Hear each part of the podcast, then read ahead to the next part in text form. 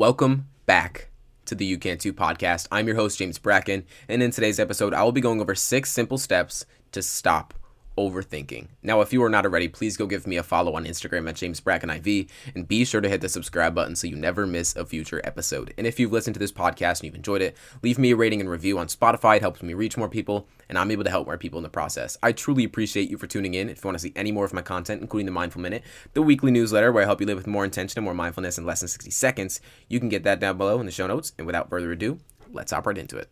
Welcome back, podcast family. I hope you are having an amazing day as always. I'm stoked hopping in this episode, and I think overthinking is something I definitely struggled with. If you follow my journey along this path, uh, the You Can Too podcast was created because overthinking is something that holds so many of us back. We overthink ourselves, we second guess ourselves, and then we never take the action we need to take in order to achieve the goals that we desire to achieve. And overthinking is something that we're not really taught on how to deal with or how to address. So I want to go over six simple steps that have helped me massively stop overthinking, and I think it'll be really helpful for you. So let's just hop right into it.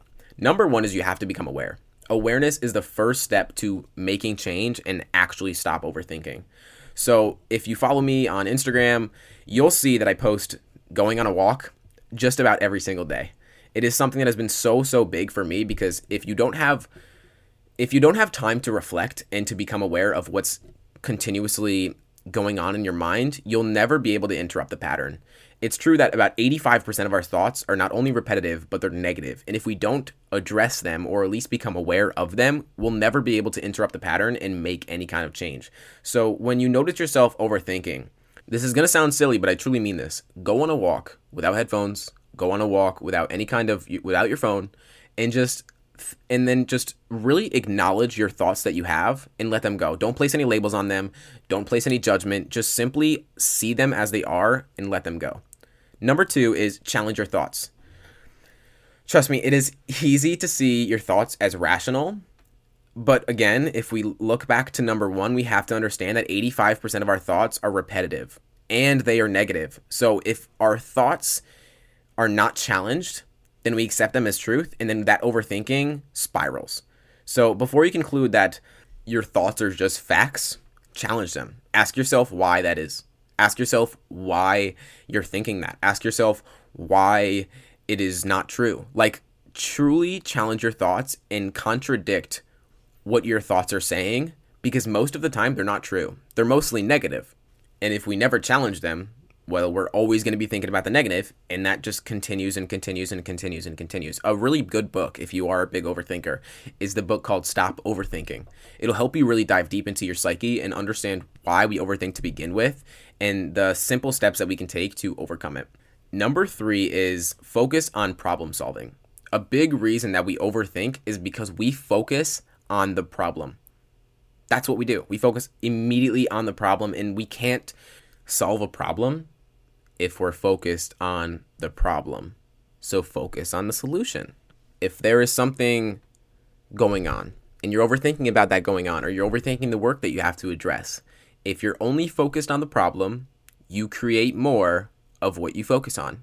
You bring energy to what you focus on. Where attention goes, energy flows. So instead of focusing on the problem, focus on the solution. That is so, so like such a subtle shift that you can make that will change the direction of when you overthink. Instead of spiraling, you'll be able to find a way to move forward. There's always a way through, but if you look at the obstacles, you'll find more obstacles. If you look at it as an opportunity, you'll find more opportunities. Number four is schedule time for reflection. Now, again, I talk so much about going on walks because I genuinely believe that walking is one of the most powerful things that you can do in your life. Like that sounds so like subtle, but if you walk without headphones on and you actually like pay attention to your thoughts without judging them, without placing labels on them, but you would pay attention to them. It is so powerful what you can like identify when you give yourself time to reflect. And this shows up in brain dumping as well. If you allow yourself to simply write down every single one of your thoughts that you can, if you just get a journal out, and if you find yourself overthinking and you brain dump every single thought that you have and it's out of your head and down on paper, you will dramatically decrease the amount of overthinking that you have because our minds were made to create ideas, not to hold on to them. They're not made to store ideas, they're made to get them out of our head and create.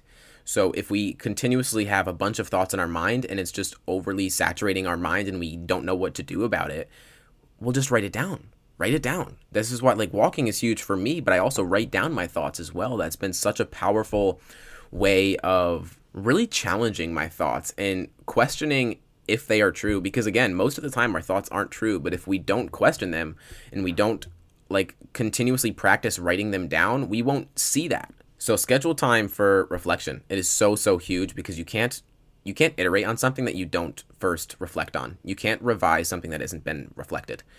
Number 5 is practice letting go. A huge book on this is The Power of Now because our idea of the future is simply false and our labeling of the past is simply what we label it as. And I love the analogy that if something today, if something bad were to happen today, right? But in three years from now, it led to something good. Would you still label it as bad? Likely no.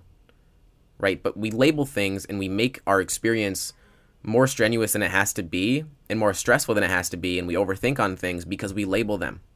We label them. And once we give them a label, we give them no opportunity to be anything more. So, really being able to let go of those negative thoughts and those spirals that can happen is one of the most powerful things that you can do and I can recommend a thousand different books for this exactly, but one of them is The Power of Now. You have to understand that your prediction of the future that you overthink upon is simply an idea. And the more you practice letting go of that idea, the more peace and fulfillment you will find in the present moment. And that's all there ever is, is the present moment. Number six is take action. This is the most important one, and I want you to take this. This is why this was the last one. Nothing changes until something changes. The only way to get past an overthinking mind is to take action on what you're overthinking upon. So if you're overthinking and you you're overthinking the task that you have to do or the goal that you want to achieve and you don't take action on it, that overthinking is going to continue. The more you try to avoid your thoughts, the more that they will pop up. And this is why I find walking so so powerful for me because if I find myself overthinking, a good walk to be able to reflect on my thoughts and to contemplate them, it allows me, that's taking action. It allows me to really take a different perspective on my thoughts because, again, our thoughts are what we make them. They are whatever we label them as. And if we just take action, we'll find that most of our thoughts are irrational. They're not true. Those overthinking thoughts that hold us back in so many aspects of our life is a habit that we've got so used to that it's so difficult to interrupt. And the only way to interrupt is to take action. So just to go through them. Number one is become aware. You cannot end overthinking if you're not aware of your overthinking. Number two, you have to challenge your thoughts. Most of your thoughts are not true. 99% of them are repetitive and they're negative. So give yourself time to challenge what those thoughts are coming up as because most of them are irrational. Number three is focus on problem solving. Stop focusing on the problem, start focusing on the solution, and you will give your energy towards that and you will create a way through. Number four is schedule time for reflection. Go on a walk today. Please, please go on a walk today. If, if you do anything, just go on a walk today. Number five is practice letting go. Journal about your thoughts. Let go of this idea that you feel like you have uh, such concrete idea of what's going to happen because you do not. The only thing you have control over is right now. So let go of this idea of the future be present, be here for it, because then you will actually be able to create a better future. And number five, go take some action today. I truly appreciate you for tuning in. I hope this episode was helpful, and if it was, share this on your stories and at me at James Bracken IV or the You Can Too podcast on Instagram as well. I would truly love to see if this was helpful, and I would love to hear some feedback. I hope all is well your way, and I will see you in the next episode.